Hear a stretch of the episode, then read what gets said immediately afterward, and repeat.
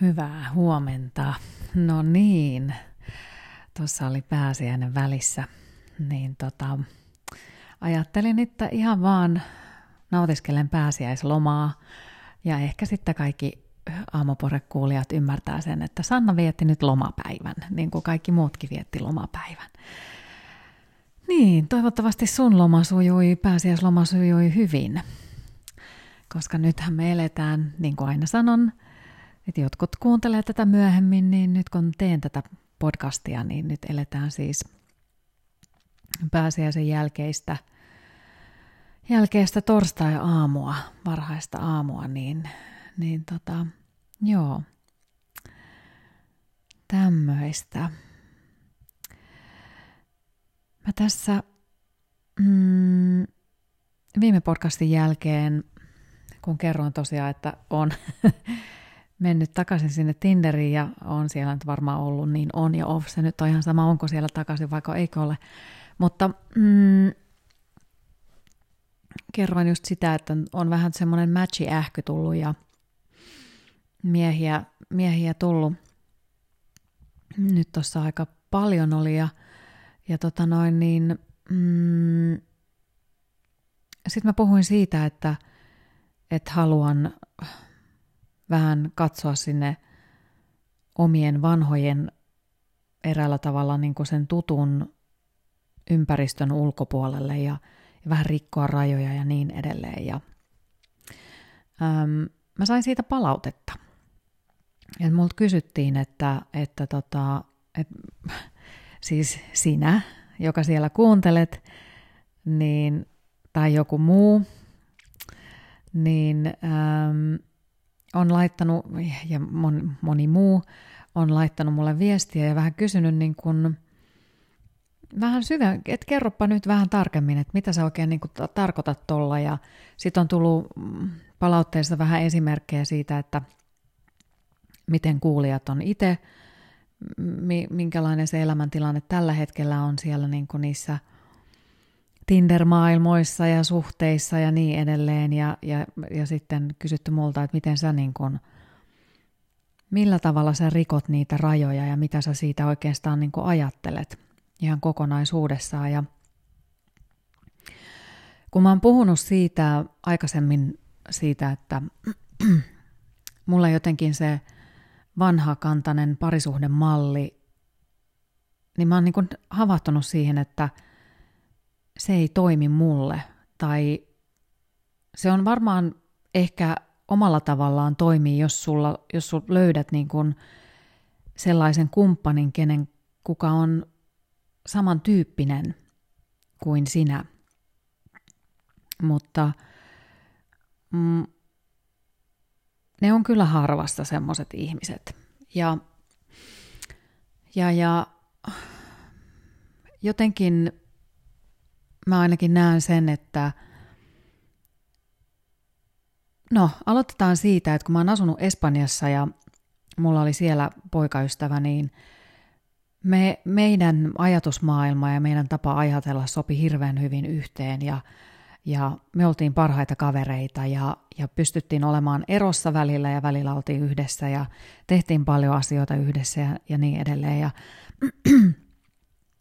kun mä tulin sieltä sitten Suomeen ja, ja tapasin mun seuraavan parisuhteeni, niin, niin mä koitin sopeutua täällä semmoisen niin suomalaisen yhteiskuntamallin antamaan parisuhde kaavaan, jossa sulla on suomalainen menestyvä mies ja, ja teillä on molemmilla hyvät työt ja sitten menestytään yhdessä ja, ja, ja sitten minä olen se avopuoliso, joka on siellä kotona ja mies käy ulkona baareissa ja minä, minun, ei, minä, minun, minun pitäisi olla vähän niin kuin kotona ja sitten hoitaa sitä kotipuolta siellä ja, ja yrittää rakentaa itseäni sellaisen niin kuin avovaimomalliin.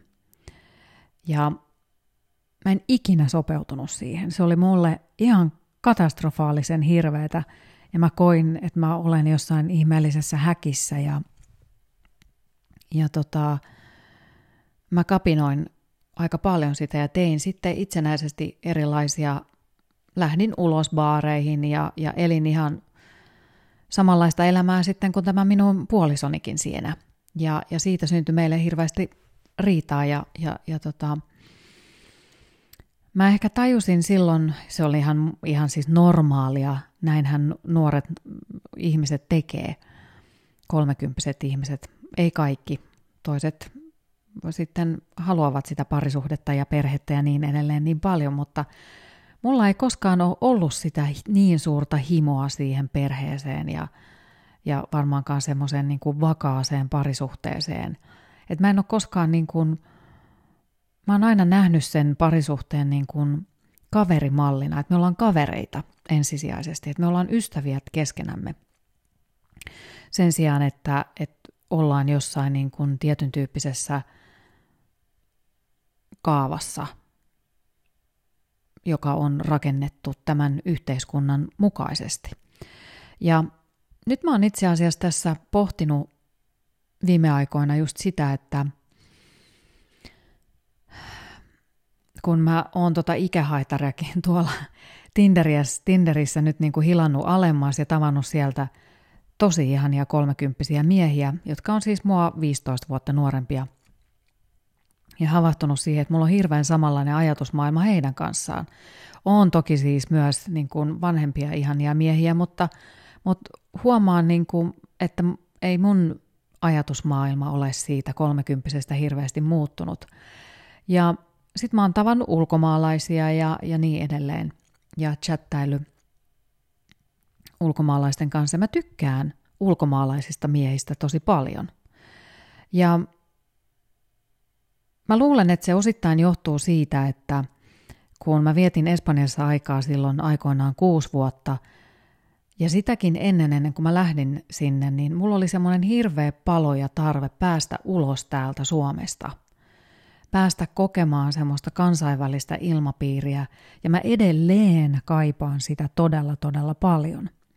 Mä kaipaan ihmisiä ympärilleni, jotka tulevat jostain muualta kuin Suomesta sen takia, että, että se maailman katsomus ja se, se maailma jotenkin kasvaa ja, ja näkee tämän meidän pienen lintukodon ulkopuolelle. Ja silloin kun mä asuin siellä Espanjassa, niin mulla mul oli ystäviä ympäri maailmaa. Mulla oli argenti- argentiinalaisia ystäviä, brasilialaisia ystäviä, Kanarian saarilta ystäviä, Venezuelasta ystäviä, mulla oli brittejä, saksalaisia, ruotsalaisia, norjalaisia, tanskalaisia, ranskalaisia, espanjalaisia, marokkolaisia ystäviä ja, ja kaikkien kanssa, ja venäläisiäkin oli silloin, ja kaikkia, kaikkien kanssa – olin tekemisissä ja tulin äärimmäisen hyvin toimeen. Ja mä rakastin sitä. Se oli musta ihanaa. Ja mä opin elämään sellaista elämää ja opin solmimaan sosiaalisia suhteita hirveän nopeasti. Mä oon ollut aina hyvin avoin ihminen, niin kuin mä oon kertonut, että musta asuu semmoinen, semmoinen hyvin vahva avoim, avoimuuden piirre. Se on mun luontainen piirteeni ja, ja sitä kyllä niin kuin maailmalla arvostetaan, sitä avoimuutta. Ja tota, mä muistan, kun mä tulin Suomeen ja takaisin ja mulla silloin se parisuhde päättyi siellä ja mä suruissani tietysti tulin tänne Suomeen ja mä silloin niin kuin koin tämän Suomen voimakkaan semmoisen, täällä on vähän semmoinen myrkyttynyt energia, ihan suoraan sanottuna. Se on vapautunut tässä vuosien varrella, mutta tämä on hyvin, hyvin semmoinen ö, sisäänpäin kääntynyt kansa, joka ei ole ollenkaan avoin. Ja täällä on hyvin paljon semmoista tietyn tyyppistä ahdasmielisyyttä. Ja meidän suomalaiset, kun täälläkin meillä on ollut niin vähän, niin vähän aikaa vasta erilaisia maahanmuuttajia, että me ei olla totuttu siihen ollenkaan. Me katsellaan jenkkejä ja me katellaan brittejä, siellä on niin kuin monia kansalaisuuksia ja he sulassa sovussa elävät siellä keskenään, mutta heillä on äärimmäisen pitkä historia, mutta meillä suomalaisilla ei ole. Ja mm, ne maahanmuuttajat voi olla, mä, mä en tarkoita pel- pelkästään niin kuin jotain ää, Lähi-idästä tulleita, vaan mä puhun ihan siis amerikkalaisista, mä puhun englantilaisista, sveitsiläisistä, hollantilaisista, euro, ihan siis eurooppalaisista tai, tai sitten jostain Australiasta tulleista, Uudesta Seelannista tulleista ihmisistä, kanadalaisia. Ne on kaikki samalla tavalla maahanmuuttajia. Niin me eräällä tavalla käännetään selkämme heille. Ja meillä tietyn tyyppinen parisuhdemalli perustuu siihen. Hyvin voit olla, voin olla tässä todella väärässä ja, ja sulla voi olla ihan erilainen mielikuva, mutta me aina ajatellaan, että se meidän miesmalli niin tulisi olla jonkin verran menestynyt ihminen. Hän on koulutettu suomalainen mies – ja, ja tämä on niinku se perusmalli. Ja tämmöistä, ja, ja hän on niinku kaveripiirissään myös, myös niinku sosiaalinen ja, ja niin edelleen ja niin edelleen. Niin meillä on semmoinen niinku peruskaavamalli, ja varmaan tämä on niin miespuolisilla ihan sama juttu, että haetaan semmoista tietyn tyyppistä suhteellisen menestyvää naista, jolla on kiva työpaikka ja, ja sillä on asiat hyvin. Ja se, mitä mä ainakin tuolta Tinderistä on jostain postauksista, mitä miehet on laittanut sinne, että, että olisi se nuppi kunnossa. Että nainen ei olisi niin kuin mitä hullu vai.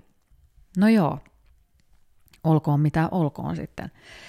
Ja mitä se ikinä tarkoittaakaan, niin meillä on semmoisia tiettyjä hirveän kapeita malleja, mitä me ollaan luotu itsellemme, että minkälainen sen kumppanin pitäisi olla.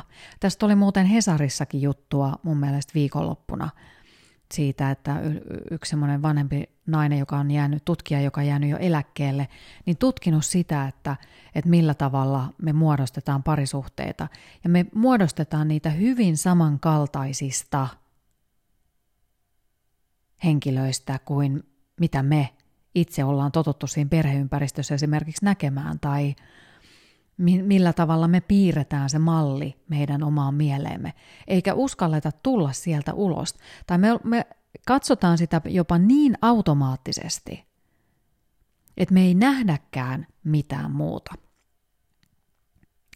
Ja tämä on se, mihin, minkä mallin mukaisesti se suhteellisen menestyvä suomalainen ö, mies – sosiaalisesti lahjakas, niin kuin, mitä mä oon niin kuin oppinut, että tämmöisistä miehistä täällä Suomessa pitää tykätä.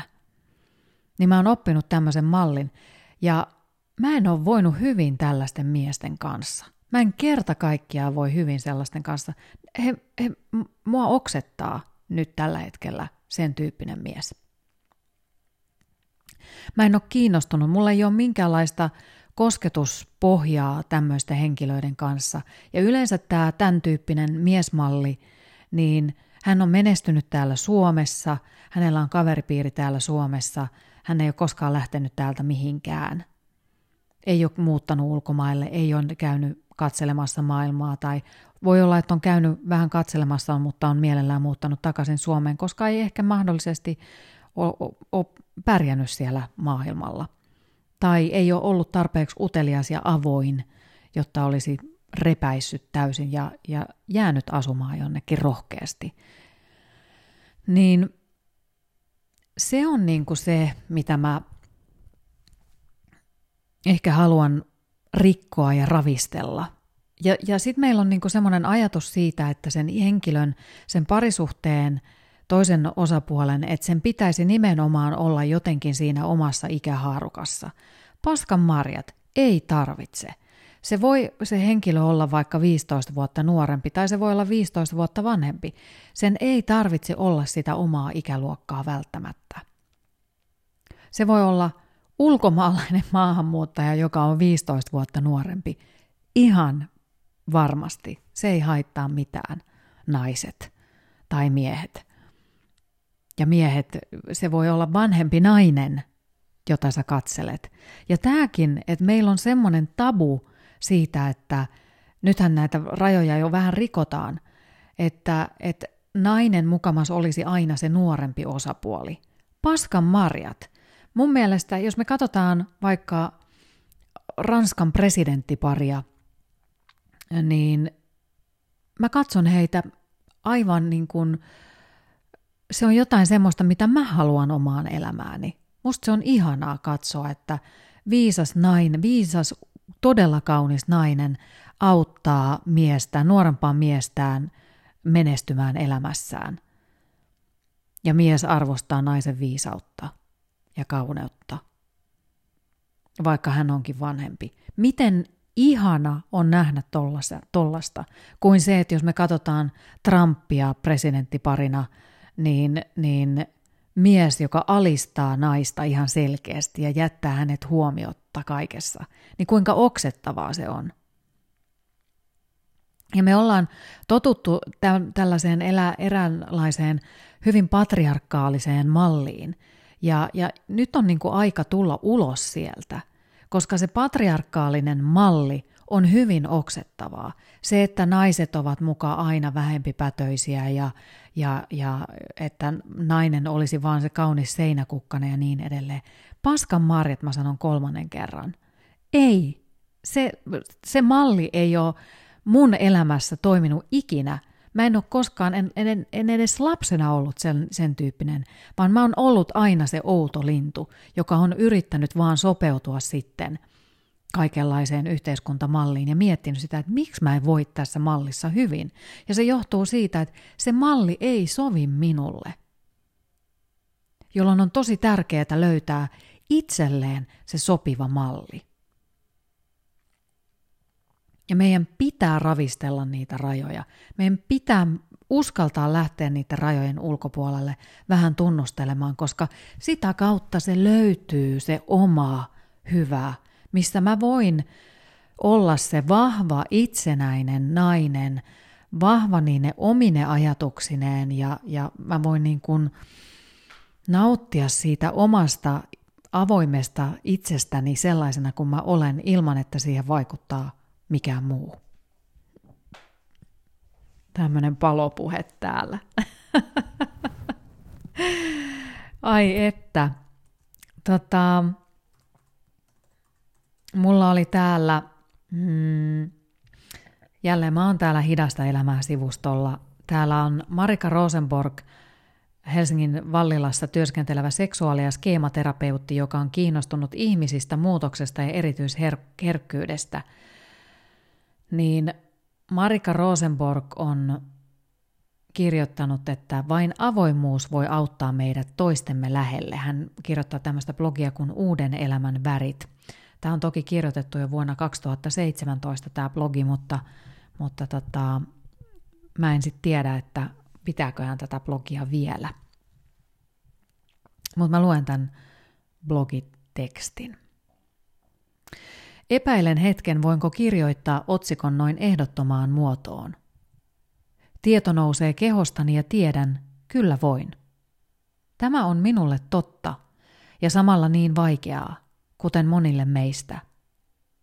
Elämme kaikki omassa maailmassamme ja vaikka kuinka kurottelemme kohti totuutta, suurin osa keräämästämme tiedosto perustuu tulkintaan.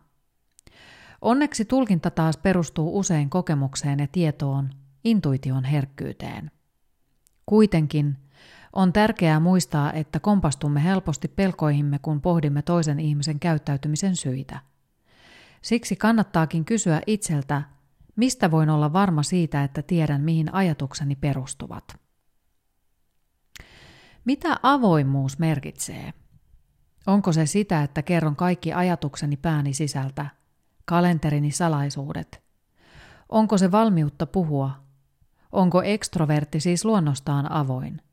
Vai voisiko introvertti viestiä jopa enemmän omalla hiljaisemmalla tavallaan?